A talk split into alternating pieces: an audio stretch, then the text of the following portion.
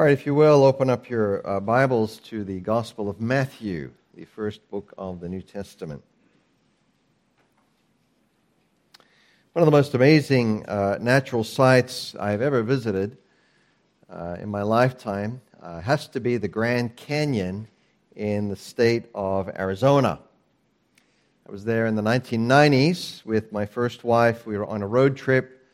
Uh, this is pre kids uh, going through Western America. We visited Colorado and Utah and Wyoming and Arizona and Nevada and New Mexico. And we drove many, many miles on that trip. And one of the legs that we did, uh, it was probably a, a, a 10 day trip, I think. Uh, one of the legs began in Black Canyon, Colorado, which is a smaller version of the Grand Canyon. And uh, we traveled many, many uh, miles every day. And uh, we landed in the camp there. Uh, we drove up at about 10 p.m. And we told the guy at the reception that tomorrow we want to drive to the Grand Canyon. And uh, the, uh, the guy very confidently informed us that we, you're never going to make it. He said it's 600 miles, which is about 1,000 kilometers, to the Grand Canyon. He said, You're not going to make it. And that did not deter us as we were a young couple. Uh, on the contrary, it motivated us. Uh, we said, We're going to make it. So it became a challenge. And so we left early in the morning. We drove the entire uh, nine hour journey, and we stopped at various sites along the way. And I, always remember the journey because we're in the middle of the desert, and we were flying, I don't know, about 100 miles an hour or so. And we flew right into a flock of birds. And you got birds all over the windshield. Uh, I always remember that. Uh, but we did uh, arrive about midnight at the Grand Canyon. So it was pitch black, and uh, we set up the tent. We went straight to bed. And as we awoke, the sun was just rising, and we realized that we were camping very close to the edge of the Grand Canyon. Uh, thankfully, we didn't go wandering in the night. And uh, when we looked outside the tent, we had this amazing view of the sun rising on the rim of the Grand Canyon. And it literally just took our breath away.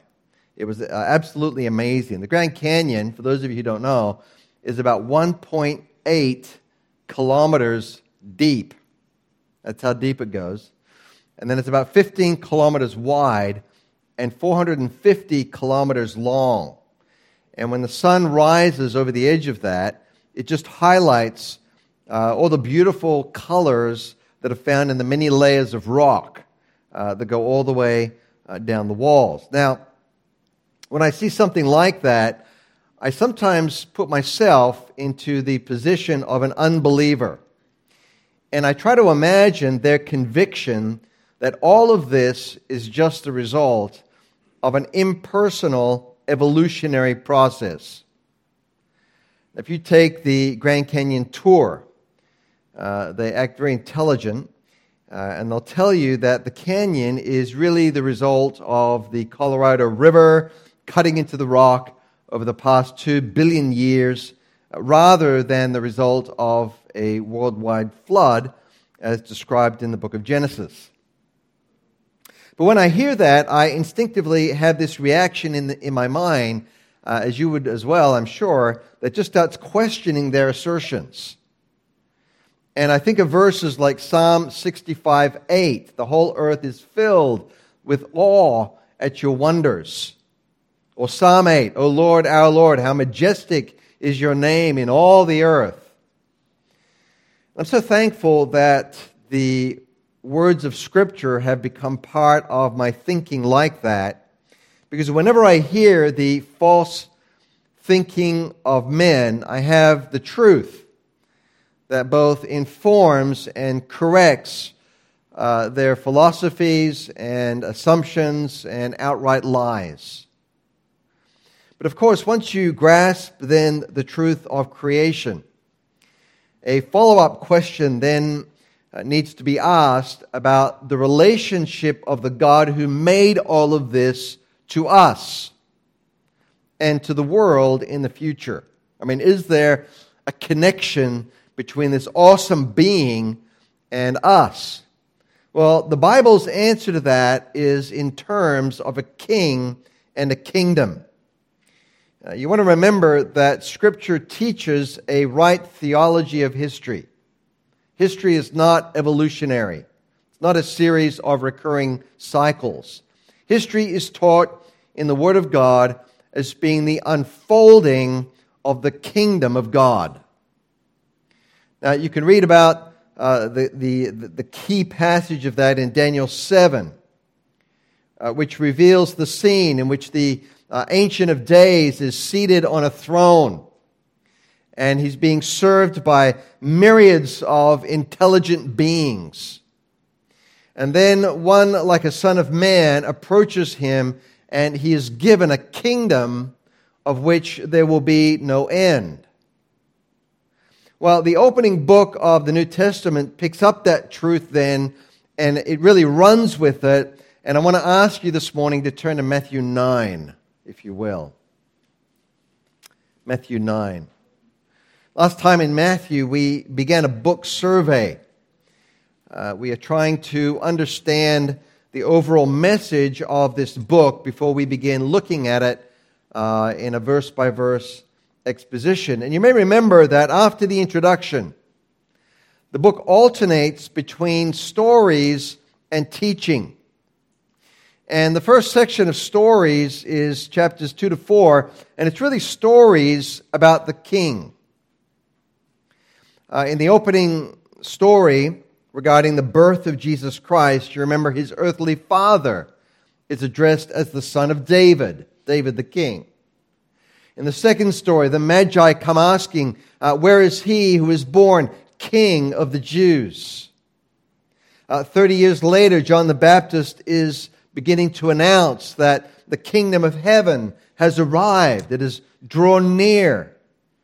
And when they imprison John, Jesus picks up the same message repent, change your mind, because the kingdom of heaven has drawn near. In chapter 4, it says that he went through all Galilee preaching the good news of the coming of that kingdom. Chapters 2 to 4, stories of the king.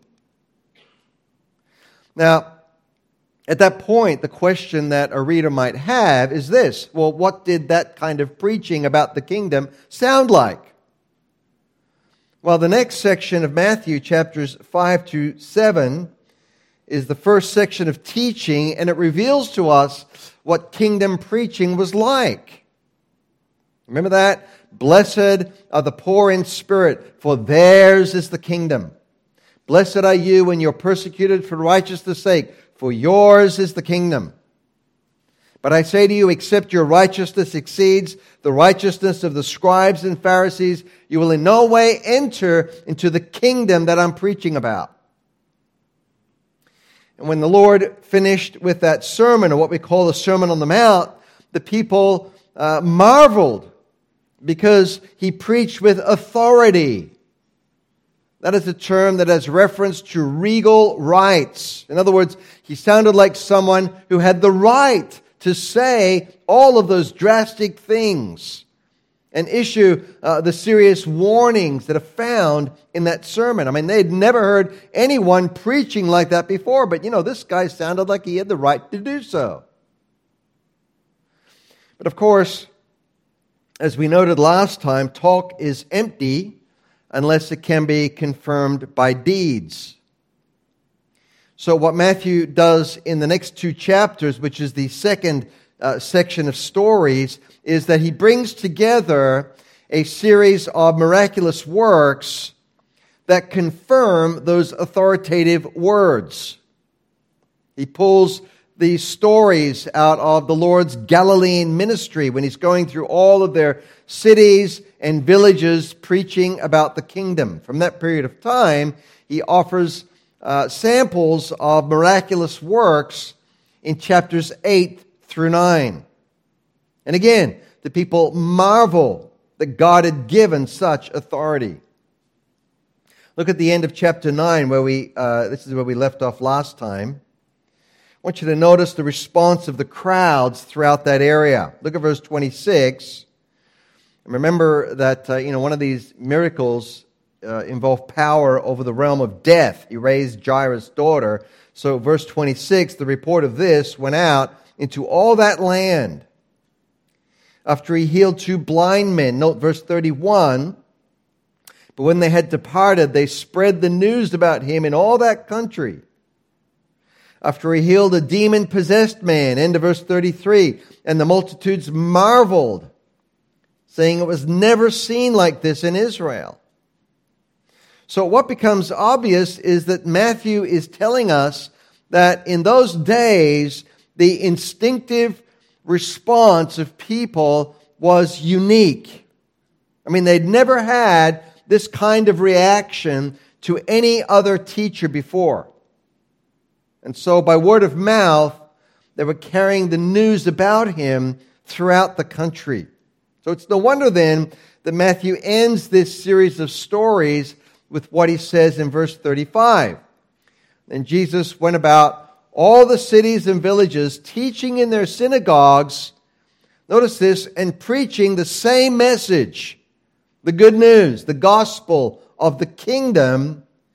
And then he's backing it up by healing every sickness and every disease among the people. In other words, his kingdom works are again being confirmed by his authoritative uh, works. But then in verses 36 to 38, you have a transition. Because now it becomes apparent that all of these people following Jesus, well, they're going to need some shepherding. So he instructs his followers in verse 38 to pray the Lord of the harvest to send out laborers into his harvest. And then read right into chapter 10. And when he had called his 12 disciples to him, he gave them power. Now, that's the same word for authority, just translated differently. And now we enter into the second major teaching section in the Gospel of Matthew. It consists of chapter 10. And you can see that if you turn, uh, you just turn ahead a chapter and glance at chapter 11, verse 1. Now, you remember uh, last time we were tracing a few sub themes throughout Matthew.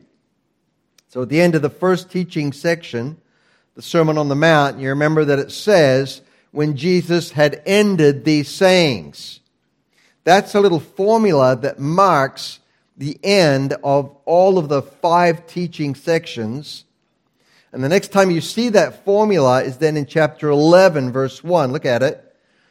It says, When Jesus finished commanding his 12 disciples, there's the conclusion of the second teaching section in chapter 10. The third time you're going to see that formula will be in 1353 after the third teaching section, and we'll get to that in just a moment. Let's go back to chapter 10 so we can understand uh, how the Lord's ministry is beginning to progress. All right, he's, he's, aroused, he's aroused public attention throughout Galilee.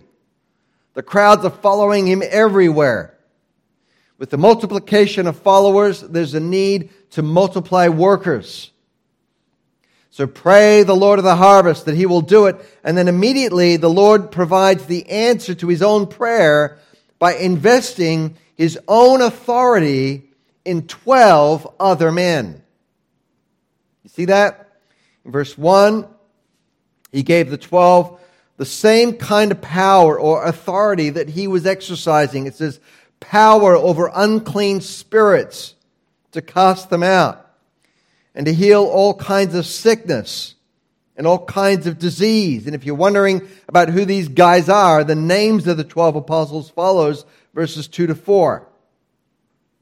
Now, of course, uh, we've also been tracing the theme of authority in Matthew's gospel, and here it is again. You remember that? They heard him as one having authority. The miracles uh, caused people to marvel at his authority. Now you can see his authority, his power invested in the 12. And the next time we find this theme will be in chapter 21, verse 23. Now, if you look at chapter 10, verse 7, you can see the message that he entrusts to these men. And this will not surprise you. Verse 7, he says, And as you go, preach, saying what? Well, it's the same thing John announced. The same thing Jesus has been preaching. It's that the kingdom of heaven is at hand, it is drawn near. That's their message. What's going to be their ministry? Verse 8 heal the sick, cleanse the lepers. I mean, look at this one raise the dead, cast out demons. This now marks the highest level of anybody's power. Uh, you know, I mean, it's one thing uh, to be, for example, a famous musician. It's one thing to be a widely acclaimed intellect or a highly skilled athlete. But it's another level entirely to somehow have the power to give your ability to another person or to 12 persons or to any number of people that you choose. Well, our Lord does it on this occasion, and He does it not in order to elevate these men, but in order to communicate His own uniqueness and the height of His power, the height of His rights over people, and the fact that He can actually invest His regal rights in anyone to whom He chooses. Now, as those men go about with that message. The kingdom is drawn near. Let me ask you, in what sense had the kingdom of heaven drawn near? Well, it had drawn near in the arrival of who? Of the king. Right? Can't you see it? You know, listen to what he's saying. Watch what he does. And now look at his followers' powers. And as they go, what is the objective that he has in mind for all of this? What's his objective? Well, you know, many who study the life of Christ entirely miss this point. In fact, I'm sure that somewhere in the city today or uh, somewhere in Australia, there is preaching going on that is going to involve uh, talking about the miracles of Jesus.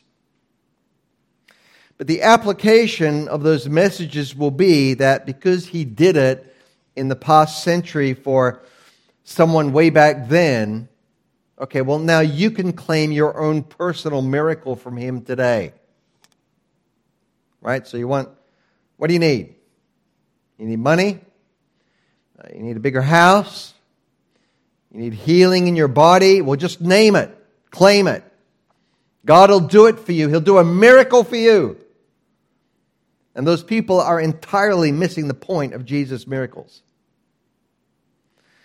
When you read the miracles of Jesus, you need to remember that those diseases had been around for thousands of years. I mean, there, there'd been lepers around for thousands of years, and the one that Jesus healed in Matthew 8 is only the second recorded healing of leprosy since Naaman.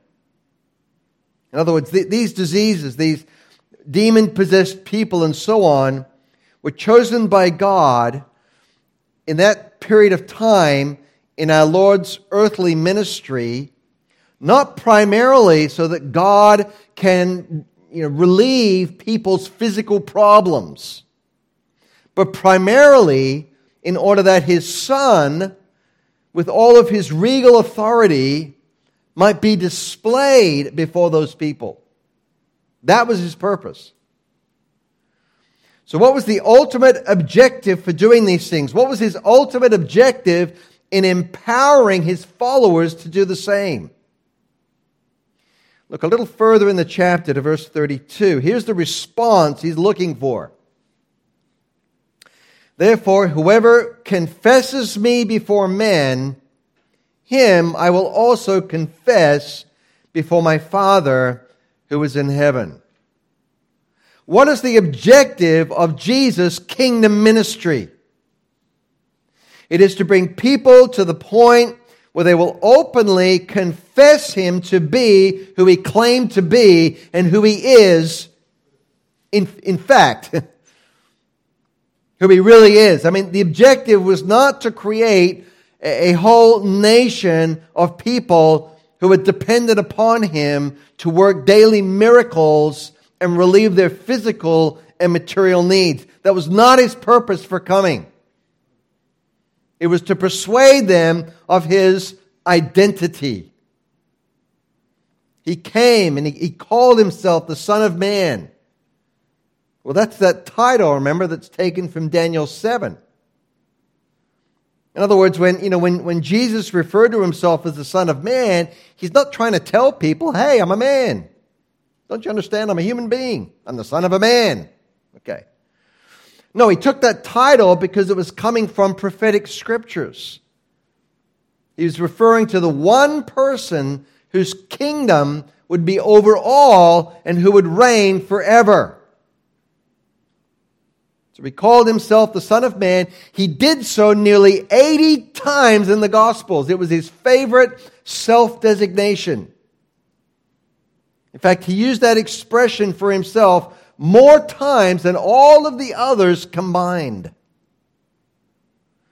Now, what he wants is people coming to the conviction that he is speaking the truth when he refers to himself in that way and he says, Whoever confesses me as such before men, I will confess before my Father in that future day when all the world will finally bow the knee and recognize who I am. I will recognize you in that day.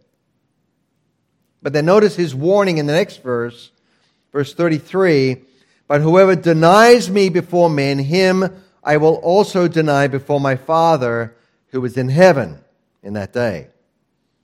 In other words, his objective is to bring people to confess him before it is too late.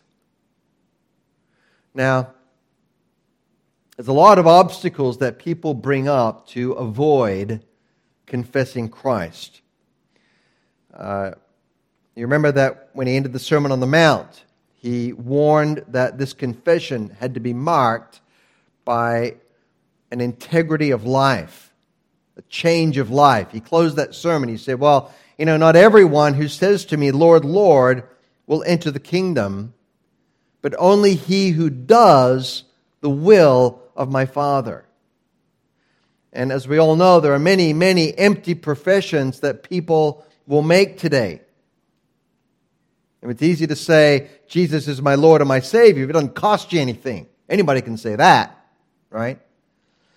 But in order to be a true follower of Jesus, that, that confession with the mouth must be marked by what he was calling for a real repentance, a total change of mind.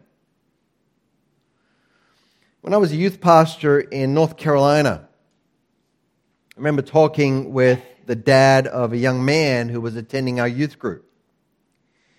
Uh, you know, he was as southern as they get. You know, southerners, he's chewing tobacco, he's wearing overalls, you know. So I went to see this guy, and as we talked, he assured me that he was quite happy with his son attending the church. He had no issues with Jesus and the Bible, and but he said, "I'm not interested in, you know, Jesus Christ saving me. I'm not interested in coming to church myself." And when I asked him why, you know, he kind of spat the juice, tobacco juice out, you know. And he said, Well, you know, Sunday's NASCAR day. So they talk in the South. You know, I take my truck down to the track and I watch NASCAR. Uh, and then he said, You know, if I become a Christian, I won't be able to go to NASCAR. And he just can't give that up. Well, let me pause to say for a moment that if you are truly Southern, and I love the Southern. I was Southern myself for 14 years. If you're truly Southern and you live in the Charlotte region, you are a huge NASCAR fan. Uh, NASCAR is a car race that came into being uh, back in the days of the moonshiners. You know, moonshiners?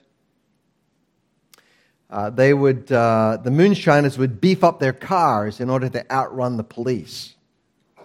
And so they raced their cars around and around, and it eventually developed into a professional sport, you can imagine that. And uh, the NASCAR Hall of Fame is actually located right there in Charlotte, North Carolina. It's about 30 minutes from the church where I pastored. So half the South go to the NASCAR races every Sunday uh, for 10 months of the year. And they have these tailgate parties and lots of beer and tobacco and hot dogs. And this guy was not going to give that up in order to become a Christian. I want to ask you something. Could a person truly be a Christian and go to a NASCAR race on a Sunday? Yes or no? You don't have to answer out that. It's okay. Yes. you might be surprised at that. Uh, in fact, you know, we had people that would come to church in NASCAR branded clothing, and uh, they were heading to the races right after the closing prayer. Uh, I'm not raising the question of whether that's the thing to do, but I am raising the question of whether it would be possible for a truly, genuinely regenerated person, a kingdom citizen, can they watch NASCAR or can they go to the cricket? Can they watch a rugby match on a Sunday? Is that possible? Yes, of course. And it's possible for a true Christian to do a great many things on a Sunday that he really should not do if it means he can't attend church. Now, let me ask the question in this way Would it have been possible for that man to come to Christ and to be saved without dealing with that issue and yielding to God on that point? Yes or no? Absolutely not. Because in that man's life, that was his dearest idol. And he was communicating to me that regardless of what he thinks about the Bible and Christ and salvation, and even if he acknowledges that he needs to be saved, well, that racetrack and those cars are more important to me, and that's why I won't give my life to Christ. I mean, he demands too much for me to do that. In other words, when the 12 were invested with authority and they went out preaching, their objective was not just a confession, but one that came with the repentance that John and the Lord were already calling for. And for many people today, as it was in their day, the obstacle is going to be some idol of the heart that they will not unseat in order to make Christ the Lord of their life. Now, it may not be something as superficial as a hobby or sports or some activity on a Sunday. The real roots of the difficulty for some people may be what the Lord warns about in the next verses. Look at verse 34 and following. Do not think that I came to bring peace on earth. I did not come to bring peace, but a sword. Well, now, how are the people going to understand that? I mean, are we going to have a revolution now? No, because he's talking about this kind of sword, verse 35. For I've come to set a man against his father. And I think about that for a moment. A daughter against her mother. Really? A daughter in law against her mother in law. I mean, what is he talking about? Well, it works this way when people are confronted with the claims of Christ and his kingdom. Because he says they're going to find out that their enemies will now be those of his own household. Now, why is that? Because as yet, the members of their household have not yielded to the claims of Christ. And keep in mind, of course, that uh, he's, he's talking to a Jewish audience. And to this day, among those Jews who reject Jesus as the Messiah, this becomes an issue, an issue of total severance from the family. If anybody received Jesus in that way, I mean, you're not part of the family anymore. Totally cut off. So in verse 37, look at the claim that the Lord makes. He who loves father or mother more than me, when it comes to that choice, if you're going to love your father or your mother or those who are closest to you, if that's going to be your idol and you're going to love them more than you love Jesus, well, that one is not worthy of me. And he who loves son or daughter more than me is not worthy of me. Someone says, well, how can he call for that kind of love? Well, you have to remember the point that Matthew is making repeatedly in this book. What's he saying? Well, this is not an ordinary person. This is the Lord of all. He is the king. His kingdom includes all the nations. That includes all of the peoples. That includes you and your loved ones. And someday all of their knees will bow.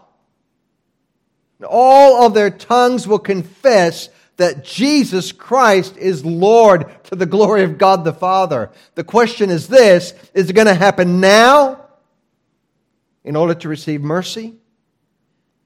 Or then, when they're trembling under the terrible prospect of impending judgment? I want to remind you that you're doing no favors to your loved ones when you refuse to come to Christ because you're afraid of what their reaction will be. If you truly love your father, your mother, your son, your daughter, if you love those who are closest to you physically, then you will set the example by becoming a member of Christ's kingdom. Because you will help to persuade them to do what you have done, so that they also might experience the mercy of God. Don't choose any earthly human being over the Lord Jesus Christ, the King of glory. Yield yourself to Him alone, and you will find that He will use you to love your family through you. The objective of this ministry in Matthew 10 was to make citizens of the kingdom from all of these people who were experiencing His miracles firsthand. Now, look at chapter 11, verse 1. Now, it came to pass when Jesus finished commanding his 12 disciples. Now, what you have now in chapters 11 to 12 is the third major section of stories. And with 13 people, right, Jesus and the apostles, they're spreading out through the region of Galilee. They're preaching in this way. They're working miracles. What would you expect everybody's response to be to that? Well, what Matthew is going to do now is give you some samples of people's responses. That's what chapters 11 to 12 consist of. And you can see it in passage after passage. It's responses to the king. For example, remember John sitting in prison? Look at verse 2. And when John had heard in prison about the works of Christ, he sent two of his disciples and said to him, Are you the coming one? Or do we look for another? So, what's apparent is that at this point, even John the Baptist is confused and in doubt. Now, that's amazing, remember, because he was the one who came preaching, Repent, because the kingdom of heaven is drawn near. He was the one who pointed at Jesus and said, Behold, the Lamb of God who takes away the sin of the world. He also said, I saw and bear witness that this is the Son of God. And then he told about the time when he baptized Jesus and the Holy Spirit came on him like a dove. Well, now the same man, the most outspoken of those identifying Jesus as the king, and he's asking, Are you really the one who's coming? Now, the background of this, let me just make a note here, is the fact that at this point, Jesus is not doing what John had prophesied. You remember uh, that John's prophecy included uh, judgment and fire. And he talked about him coming with his winnowing fork in his hand. He's going to cast out the chaff and burn it with unquenchable fire. Well, that hadn't happened yet. Now, of course, John's message was definitely from God, but that time of judgment had not yet come in the plan of God.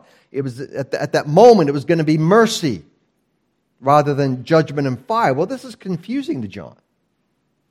So, the first response that Matthew notes for us is that even the one who was the most informed about Jesus at this point is confused about the nature of his ministry.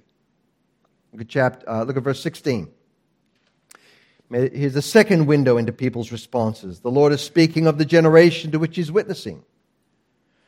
And he says, But to what shall I liken this generation?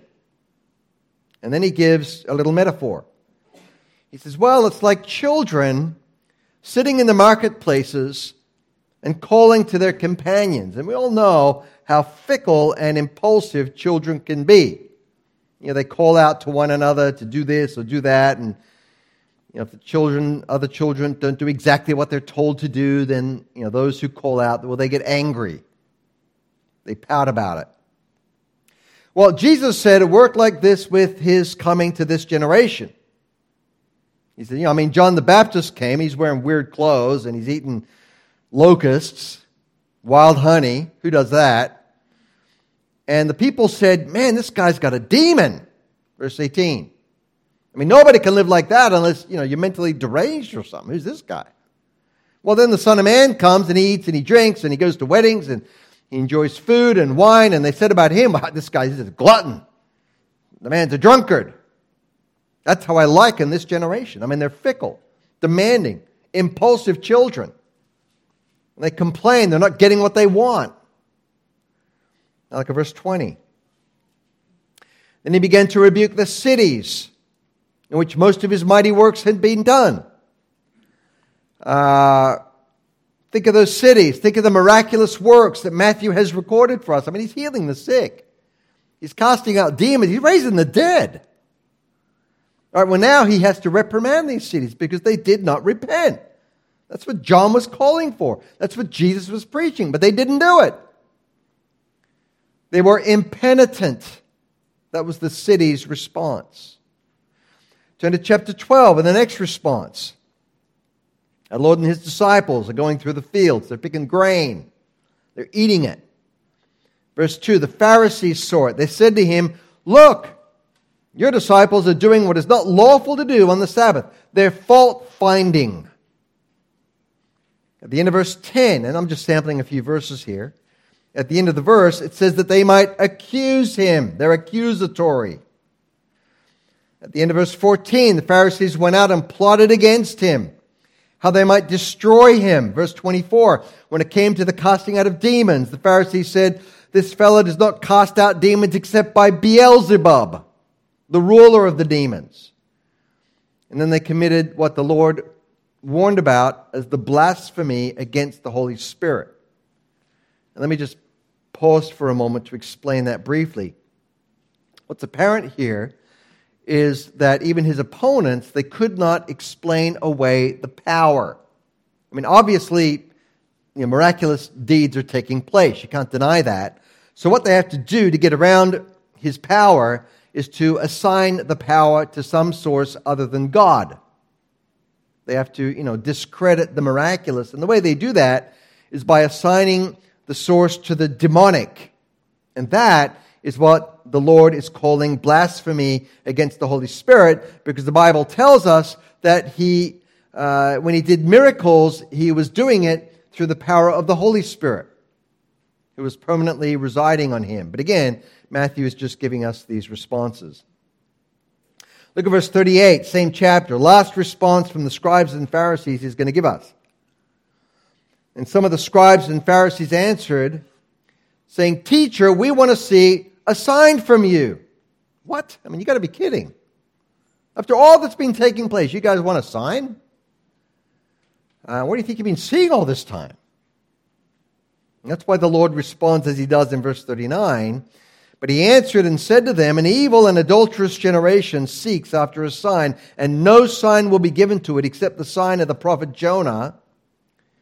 For as Jonah was three days and three nights in the belly of the great fish, so will the Son of Man be three days and three nights in the heart of the earth.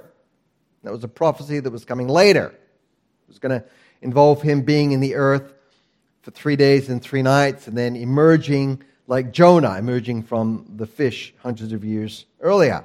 Now, that's what I mentioned that when you read this passage and Jesus says, no sign will be given, you got to remember that the background to his comment is not a refusal to demonstrate something miraculous about himself. He's only refusing to do it any further with these religious leaders apart from the sign of his resurrection in the future. But you can see what's happening in chapters 11 and 12. In story after story, Matthew is showing to us that people's response to his authority was varied. They're confused, they're fickle, they're impenitent, they're fault finding and accusatory and conspiratorial and murderous and blasphemous or sign seeking. In other words, it was everything but what you would expect from people who were favored in the way that these people were favored with the coming of the Son of Man into their very midst.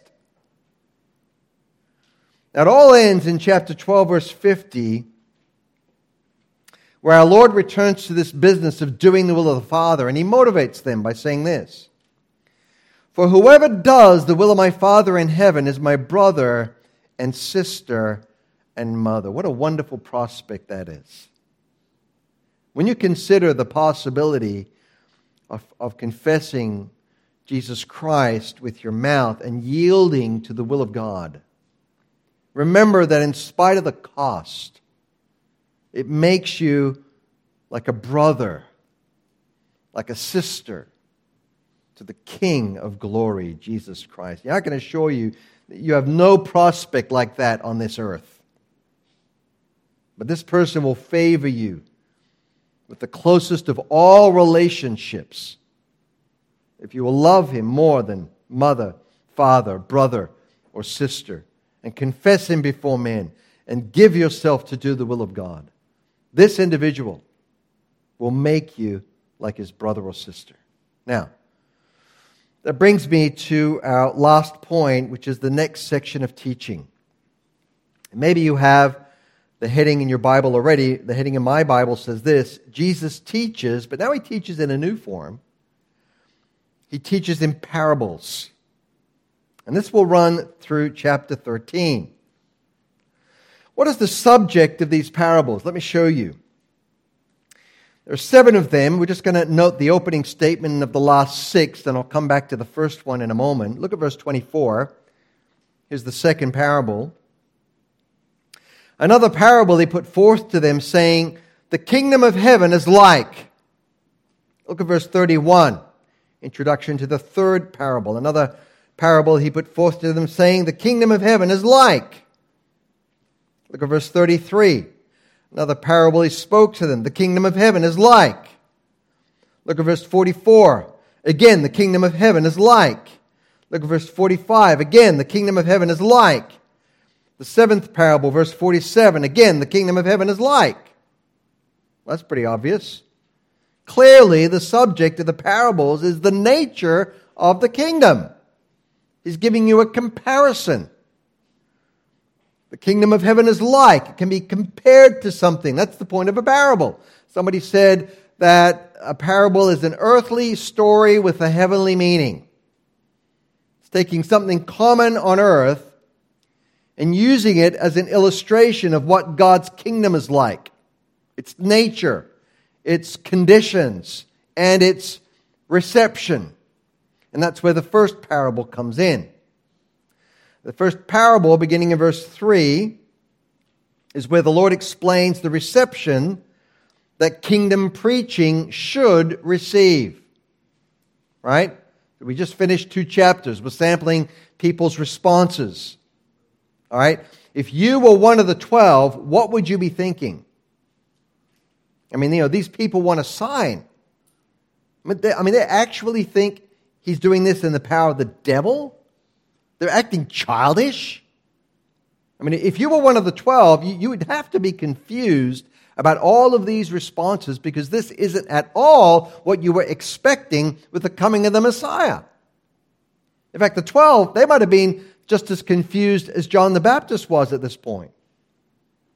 So, in the very first parable, Jesus says, Look, it's like this. It's like a man going out and scattering seed. And as he does, the seed falls on different kinds of soil. Some of it falls on a hard surface where the soil is all compacted. It's also like a footpath on the edge of a field. So the seed lies there, the birds, well, they come along and they snatch it up, and you know, you've seen that happen. Some of that seed falls into soil that appears to be good, but uh, what nobody knows is that underneath the soil there's a large shelf of rock. Well, the rock, you know, heats up the soil, causes those seeds to spring up quickly, but just as quickly, you know, it withers in the heat because the roots are weak, don't have any depth. And some of that seed is sown among seeds of weeds and thorns. And when it springs up, the thorns and the weeds also spring up. They choke out the new plants. But finally, there is some good soil. And even then, though, you have different levels of production. Some of it's 30 fold, some of it's 60 fold, some of it's 100 fold. Now look at verse 11. What I'm talking about here is what's called the mysteries of the kingdom of heaven. When I tell you that story and all these other stories about the kingdom, these are the mysteries of the kingdom. These are God's own secrets that He is now revealing. So you can see that the first story is the Lord's explanation of what is happening in the reception of this news. In other words, if you're confused about people's responses in the previous chapters, just look at the sower. It's just like that. Doesn't all end up in good soil. Now, what I'm interested in at this point is why Jesus uses so many parables. And I, and I want to ask this question because that's the question the disciples were asking. In verse 10, it says that when he gave the first parable, the disciples came to him. They asked him, Well, why are you talking in parables? I mean, what's the purpose for this? Well, let me tell you what I would think, and what you may have thought, was the right answer to that question. It's basically our assumption that the reason you tell stories to people is because stories are easier to understand, right? Uh, I mean, maybe the people's problem is, you know, they just don't get it. So let's, let's tell them a story. Let's get it down on their level. Let's put the cookies on the bottom shelf, as they talk about, you know. But how would it work? Let me just, just imagine this for a moment. Let's just say I came to the pulpit this morning and I said, all right, our message today was going to have a story.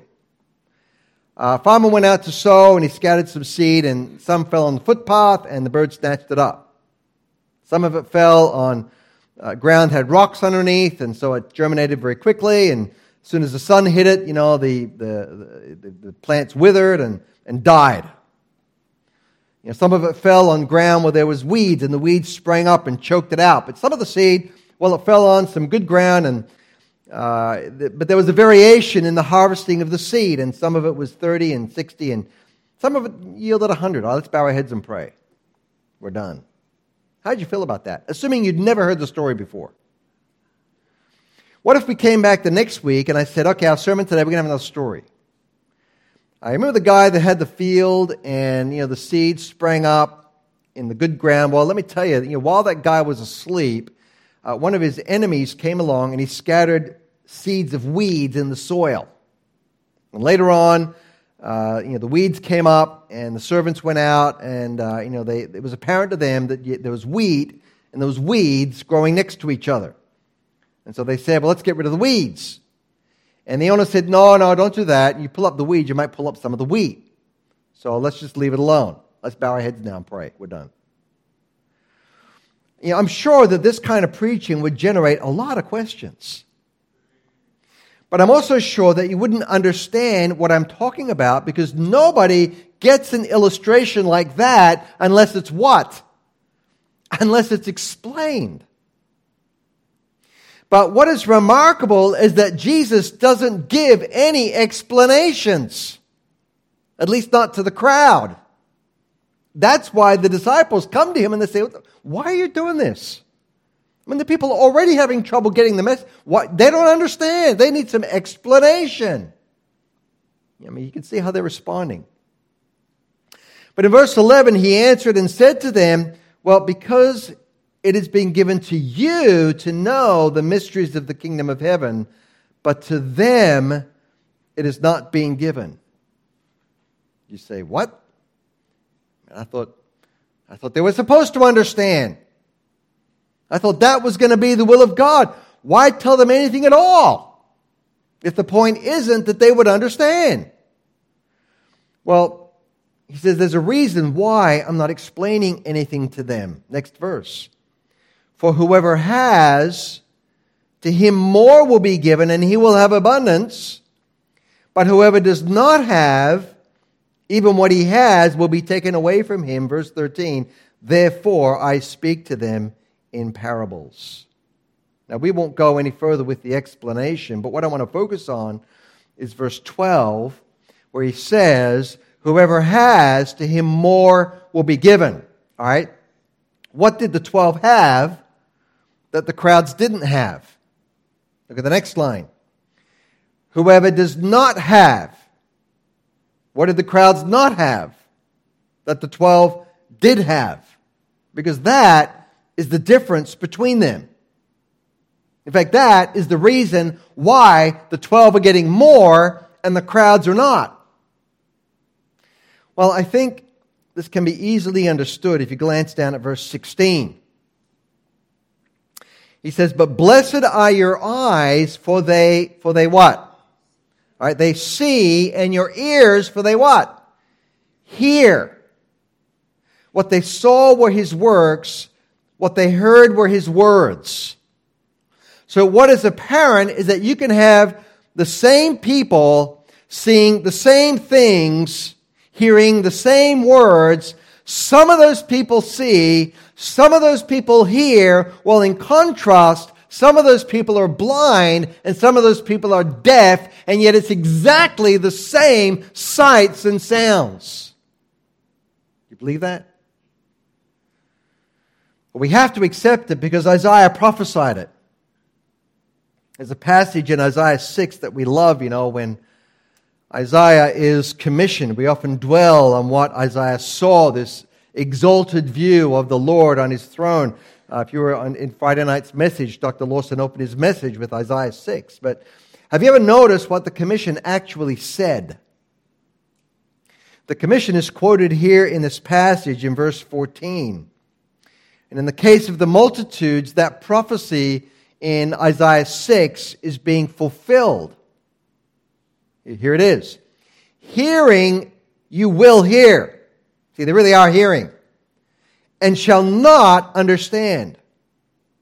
And seeing, you will see and not perceive. For the hearts of this people have grown dull. Their ears are hard of hearing, and their eyes they have closed, lest they should see with their eyes and hear with their ears, lest they should understand with their hearts and turn, so that I should heal them. Our Lord is quoting this prediction in Isaiah to make the very point that people can hear and be deaf, and they can see and be blind. And yet, other people sitting right next to them on the same pew they can both see and perceive. I mean, it's loud and clear for them. And those people, the Lord said, they get more. More of what? Well, people who really see and hear get this. Look at verse 11 again. It has been given to you to know the mysteries of the kingdom. Now, here is a great warning for us. How many people do you think are like Herod Agrippa? Agrippa had the privilege many years later of hearing the greatest of the apostles share the gospel with him. Imagine what that was like. How many people are like that who hear the gospel and their heart is moved to a certain point where they can say, as Agrippa said, Paul, you almost persuade me to become a Christian, and yet the man never did.